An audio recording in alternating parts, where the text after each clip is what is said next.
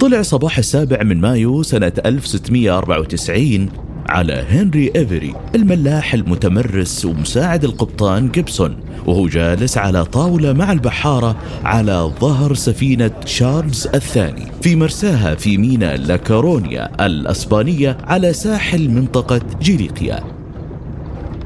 كانت تشارلز الثاني جزء من أسطول صغير من السفن الإنجليزية المعارة للأسبان في مهمة ضد فرنسا في الكاريبي. كان الطاقم في انتظار مرسوم يسمح لهم برفع المرساه ومخر البحر. لكن مضت أشهر من طلعتهم من لندن وهم في المينا ومن غير رواتب حتى وهم قاعدين بدأ إيفري بالكلام. من يوم ما جاء الأميرال أوبراين ورفض يدفع الرواتب وأنا أتحرقص. ما عاد فيني صبر. وخايف من أن الطاقم يهرب بس ما يعرف أني صار لي كم يوم مرتب في موضوع أكبر. يرد عليه واحد من الطاقم. عافية عليك رتبت لي التمرد يبتسم إفري ويرد.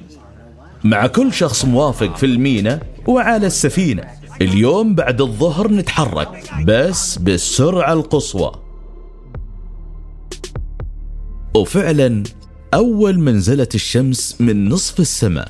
تحرك إيفري ورجاله بسرعة واستغلوا غياب الأميرال أوبراين في المدينة وأن القبطان سكران ونايم في غرفته. من سرعة التنفيذ الحراس على الساحل ما قدروا يتصرفوا وكل اللي عملوه هو متابعة السفينة وهي تبتعد في الأفق. بعد ما صار بينهم وبين الشاطئ مسافة ساعات دخل هنري إيفري ومعه كم واحد على القبطان. وأعطاه خيار من اثنين. أما معنا أو ترجع أسبانيا وأنت خايب. القبطان فضل الخيبة على أنه يصير معهم وأعطوه قارب صغير وهو من معه من الموالين وقالوا لهم مع السلامة bye bye.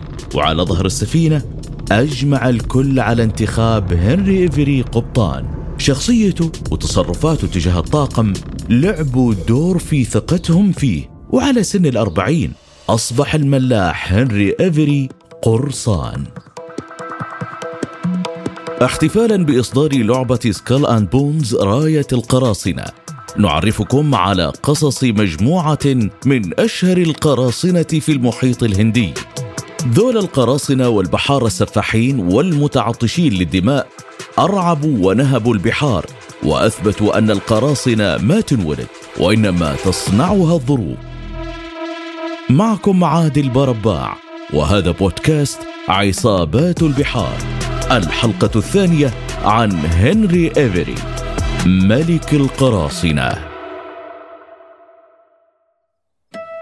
أغلب المصادر تشير إلى أن هنري إيفري من مواليد 20 أغسطس 1659 في قرية صغيرة في نيوتن فيررز في الجنوب الغربي من إنجلترا. الحكاية تقول إن أبوه اللي كان ضابط في البحرية الملكية هو اللي عرفه على حياة البحر ومن يومها عشقها. ومن الطبيعي إنه بس كبر إيفري دخل هو على البحرية الملكية. وفي أواخر ثمانينات القرن السابع عشر كان من طاقم سفينة حربية ذات 64 مدفع.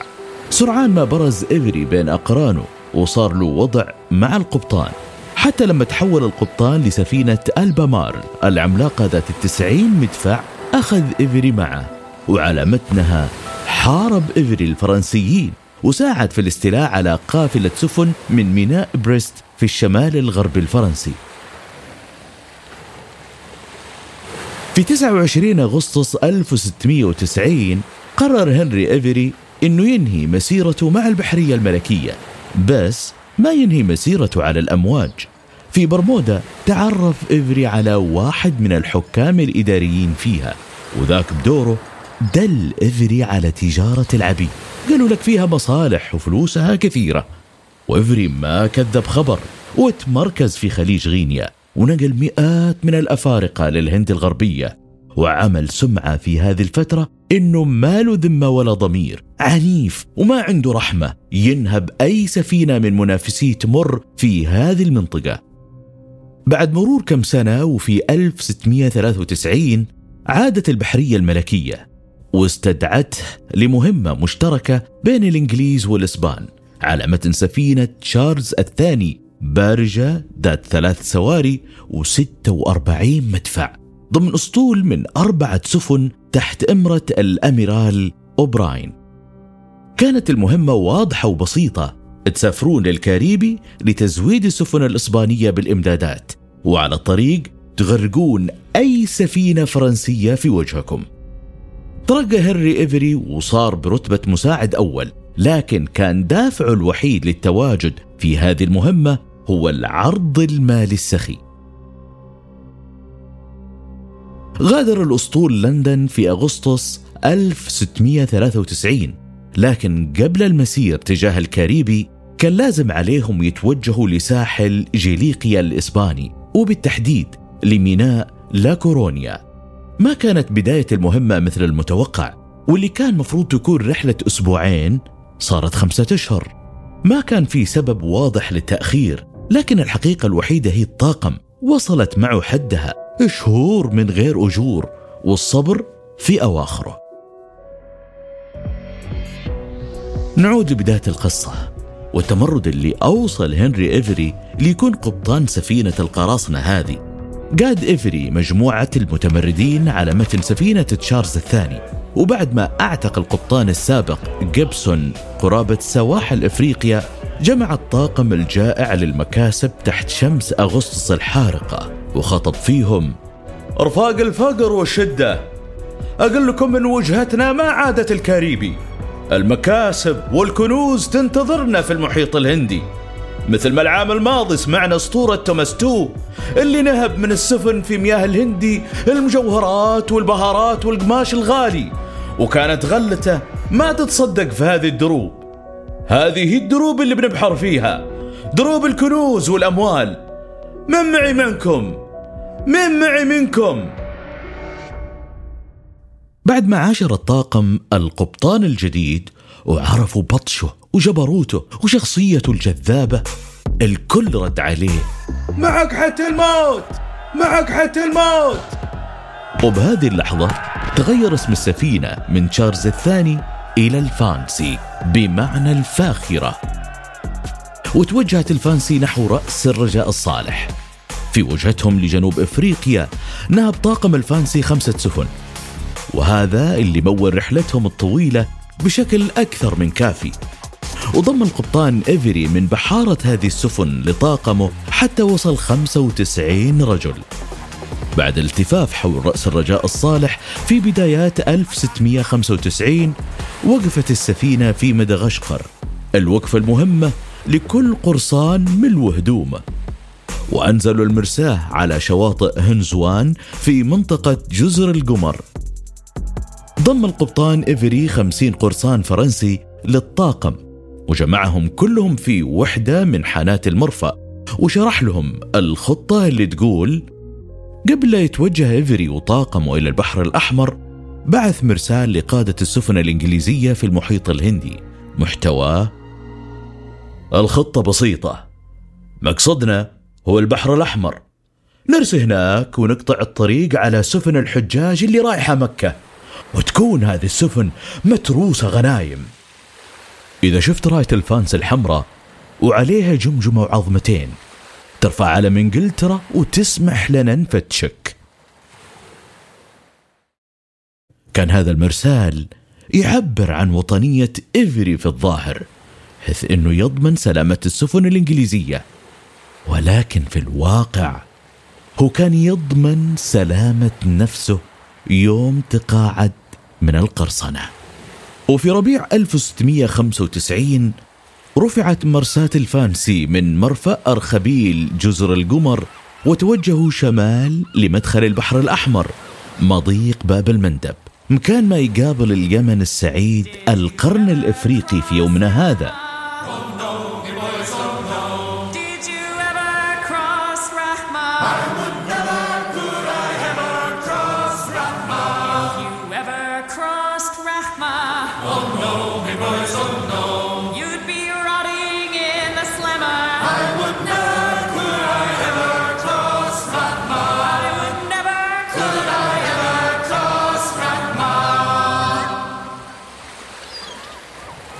كان يعرف القبطان إفري أن الصبر مفتاح الفرج. وأنه إذا تروى أكيد راح يقابل وحدة من سفن المغول اللي تحمل الكنوز الضخمة.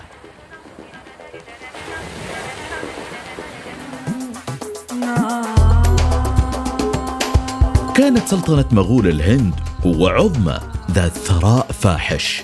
حتى أغنى من جارتها الإمبراطورية العثمانية القطب الثاني في العالم الإسلامي. امتدت أراضي المغول من أفغانستان حتى بنغلاديش وكان سكانها تجار أثرياء يحبون يتفاخرون بثقافتهم الباهرة حول العالم.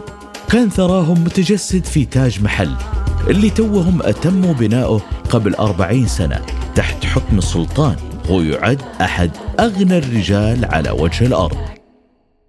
كان القبطان إيفري مسلح بالطموح لأبعد الحدود.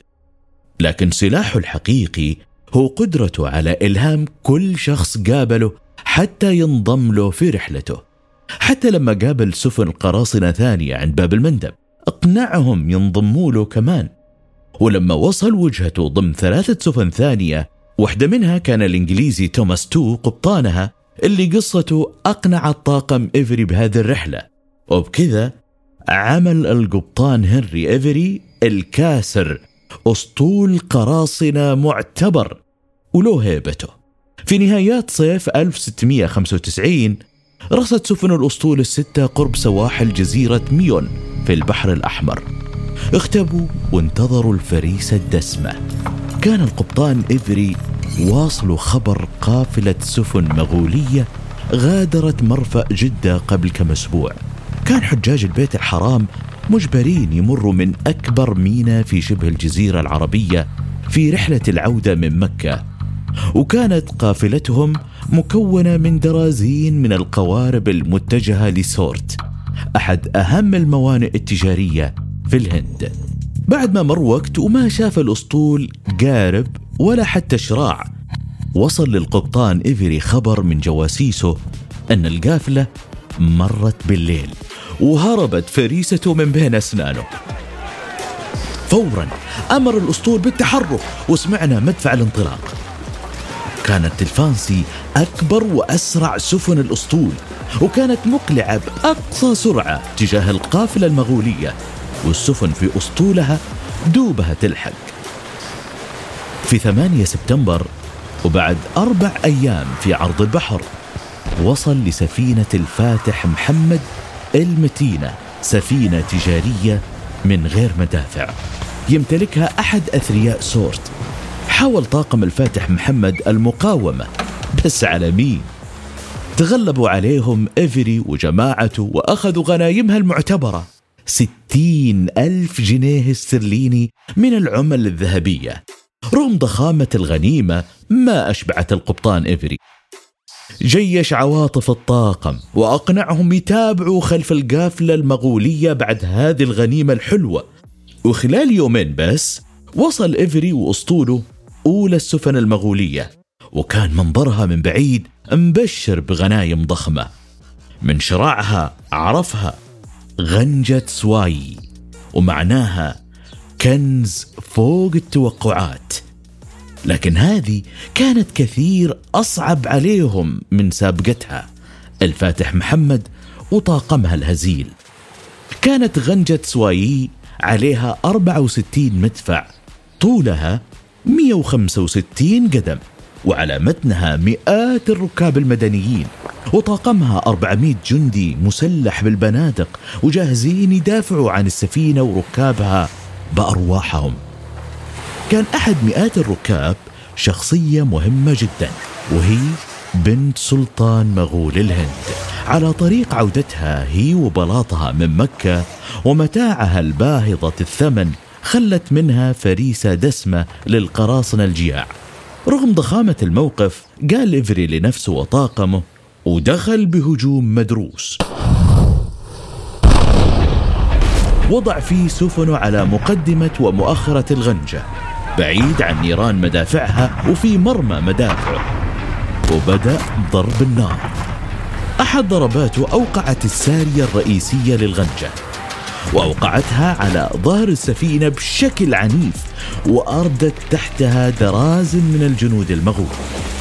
وبعد دقائق معدودة انفجر أحد مدافع الغنجة المغولية وترك فوهة كبيرة في هيكل السفينة.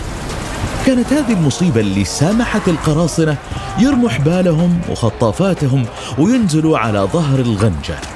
وبدأ صراع شرس بين أسطول إيفري وطاقم الغنجة. الجنود المغول وبنادقهم حصدوا عدد كبير من القراصنة وتلاحمت السيوف تقطع الذرعان والرؤوس تدحرجت على الأرض. وبعد ساعتين من هذه المعركة الضارية انهزم المغول. وظفر القبطان إيفري بواحدة من أكبر غنايم القرصنة في التاريخ. قدر الخبراء الغنيمة بما يتجاوز 600 ألف جنيه استرليني في ذاك الوقت يعني أكثر من 120 مليون دولار في يومنا هذا. كل واحد من القراصنة حصل ألف جنيه وفوقهم كمشة زمرد وياقوت يعني أكثر من اللي ممكن يجمعه البحار طول مسيرته.